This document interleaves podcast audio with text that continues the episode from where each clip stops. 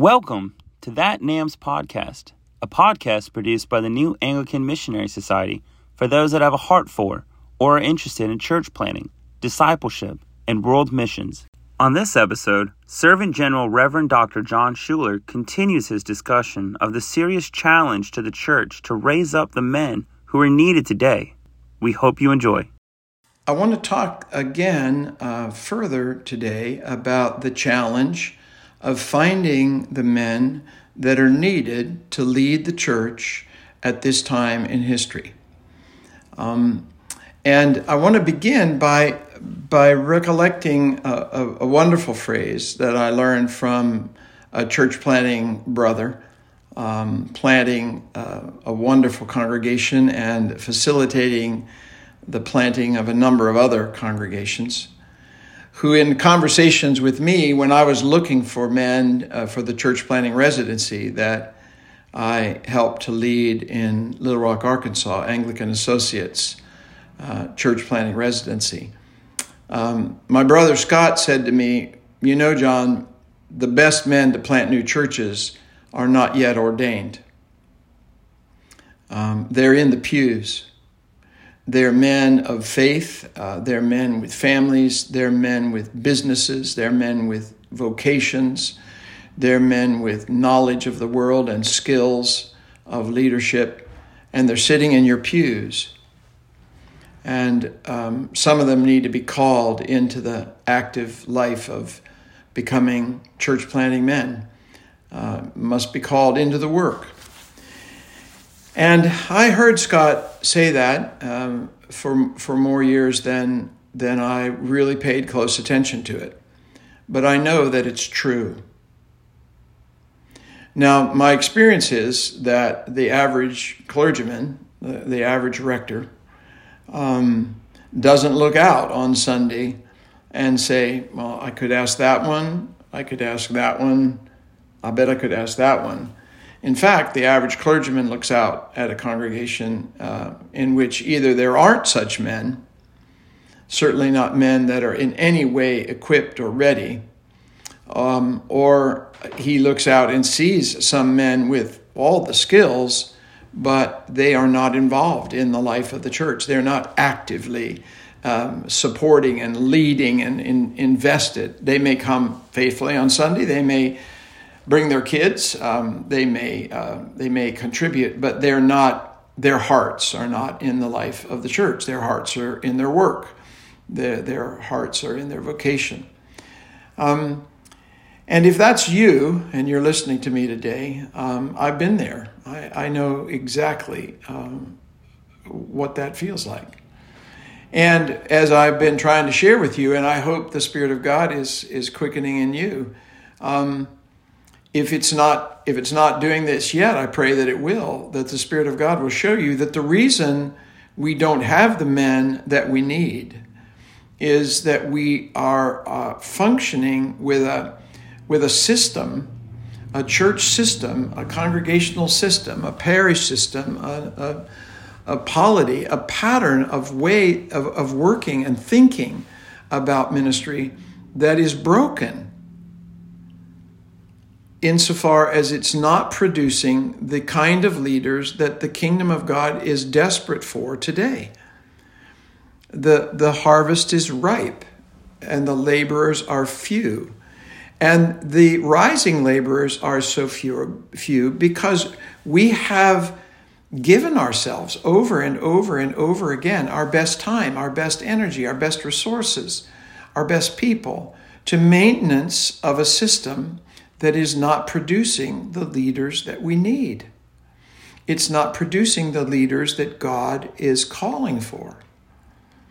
And and we have to call them out. We we have to we have to call them and we have to bring them into our lives and into our ministries so that they can grow up to take their place with us for the sake of the gospel, for the cause of the kingdom. Timothy, just think about it. When Paul came to Timothy's hometown, Timothy was a man in the pews. He was a young man in the pews. He might have been a plumber. He might have been a real estate agent. He might have been a fisherman. Um, I don't know. But but he was a young man, and Paul could see in him the character and the qualities and the necessary um, commitments to be a, a critical leader for the sake of the kingdom of God. And Paul called him, Come along, come with me. Paul didn't send him somewhere. Paul didn't take him to somebody and leave him to be trained by someone else. Paul took him into his life. Paul took him into his ministry. Paul took him everywhere he went. And it wouldn't be long, it wouldn't be long before Paul would say of Timothy, I have no one like him. Now, the evidence of the New Testament is very clear that over and over and over, wherever Paul went, he looked for those kind of men. We have to believe, I have to believe, and I think we should believe, that was true of every one of the apostles. That was true of them because they had watched Jesus behave in that way. They had seen him draw men into ministry, into the life of his, of his mission, and they learned to do the same. And those that they drew into their life were men equipped to do the same again and again. That's why Paul can say to Timothy in second letter, uh, 2 Timothy 2 2, Timothy, you must give away to other men what I have given to you. And you must give it to the kind of men who will give it to other men, who will give it to others. So, uh, 2 Timothy 2 2 is showing us four generations it, it's, it's actually showing us, if I don't misread it, it's showing us five. Paul to Timothy, to others, to others, to others. And quite honestly, since the Spirit of Jesus taught Paul, it's really Jesus to Paul, to Timothy, to others, to others, to others. That's not the way the Anglican system is functioning in 2023. It's not functioning like that in Asia. It's not functioning like that in Latin America. It's not function, functioning like that in North America. It's certainly not functioning like that in Europe. Um, it, it, it's, a, it's a huge gap. It's a huge gap in the life of the Anglican family. Everywhere we find faithful, but almost nowhere are we finding fruitful.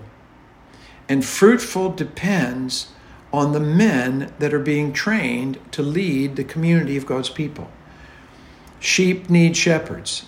New work needs new beginnings, new laborers.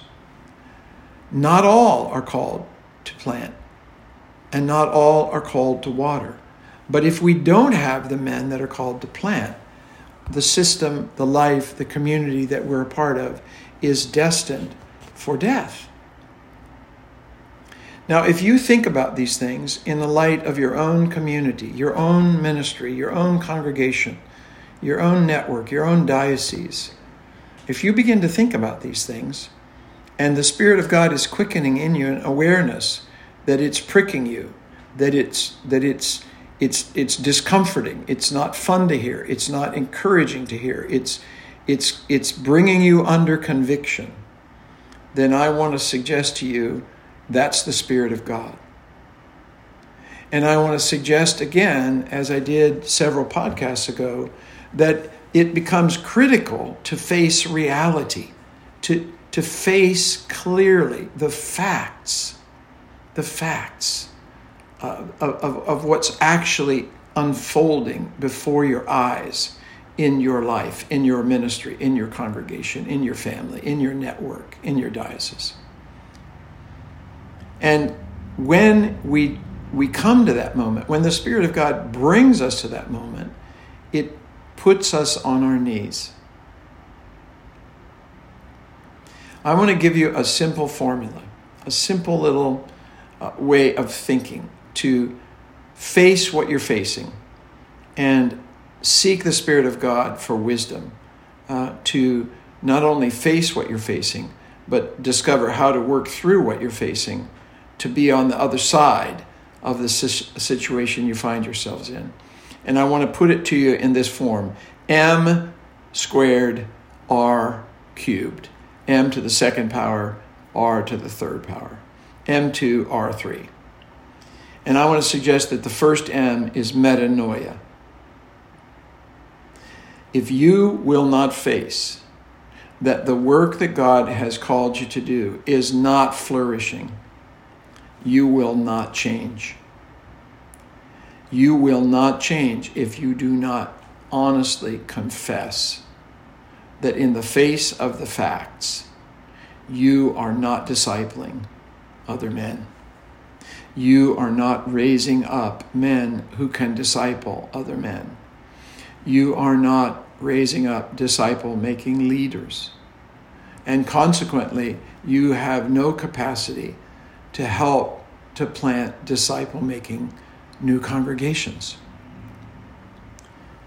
You know, or should know, if you've walked with Christ, that when we face our sins, when we face our failures, when we confess them, when we are grieved unto a true repentance and an amendment of life, God immediately floods us with His grace. God immediately begins to take us to a new level of understanding and a new level of commitment and life in Him.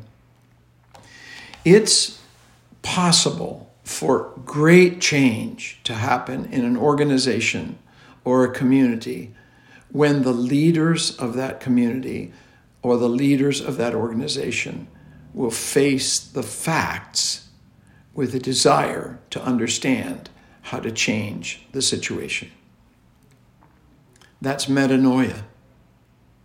Peter Drucker, my great mentor, used to say, and I think I may have quoted it before, um, that no one comes to be a leader by not knowing what to do.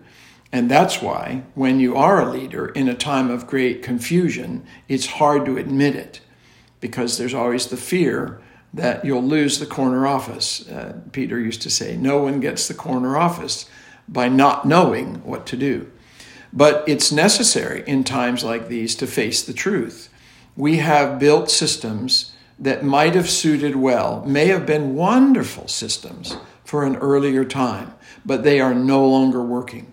They are no longer adequate. They are no longer producing the fruit of the gospel that God desires. Well, once, once that's faced and there's an openness on the part of a leader to learn, it's amazing how quickly God can begin a turnaround in an organization, in a community, in a congregation.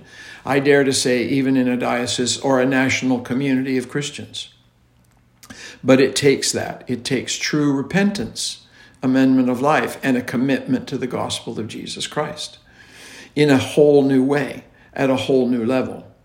And that's the second M organizations, congregations, denominations, networks build uh, any organization of human beings that's in trouble is in trouble because it's gotten confused about what its mission is. What is the mission that God has called the church to? What is the mission of my parish? What is the mission of my diocese? What is the mission of my network, of my ministry, of my community? That question is going to be answered in many different ways in troubled organizations. One of the hallmarks of flourishing organizations is there's an absolute unanimity about the mission. I recently was made aware of a young church that's uh, growing really quite remarkably um, in my state, not an Anglican community, but one that is attracting the attention of godly Anglicans. Um, and the stated mission of that congregation is known by every single member of that congregation, most of whom are under 35. And that mission is to preach the gospel and make disciples. That's the mission of the congregation. That's all they say. This is who we are, this is what we do. We preach the gospel, we make disciples.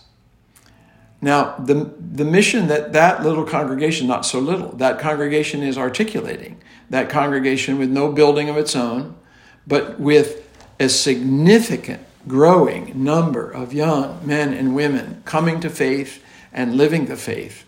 Um, that, that mission is helping them to be a united, growing, flourishing community asking yourself and asking those who lead with you to clarify well, what is the mission that God has given us will force serious, controversial conversations and struggle until it is clarified. I want to end today's podcast um, without going through the formula and pick up the formula um, the next time we're together by simply saying, I believe the mission has been given by the Lord Jesus Christ. It doesn't have to be invented. It doesn't have to be voted on. It doesn't have to be discovered in some esoteric text. It doesn't require buying the latest faddish book. The mission was given immediately before the Lord departed from this earth. The risen Lord gave the mission, the final command given to his disciples go and make disciples of all nations, baptizing them in the name of the Father and of the Son and of the Holy Spirit, and teaching them to observe all that I have commanded you. And remember, I will be with you always to the end of the age. That is the mission. If you lead a congregation, if you lead a ministry, if you lead a network, if you lead a diocese that doesn't believe that, you are not going to see kingdom growth. That is the mission that Jesus Christ has given his church. And it's not a mission that we are to just acknowledge and then move on, it is a mission we are to live. Well, I've taken more time than I like to take normally, so I think I'll stop there. I'll pick it up with the three R's uh, when we come together next. Glad you could join me. I pray that you might um, spread the news about the podcast and encourage others to join us if you're finding that God is using it in your life. Uh, thank you so much for being with us. I'll look forward to seeing you next time.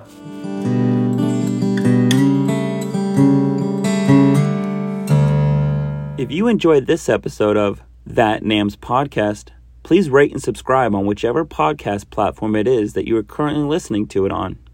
And if you'd like to get in touch with NAMS or learn more about the ministry and the work that is being done, head on over to namsnetwork.com. Take care and God bless.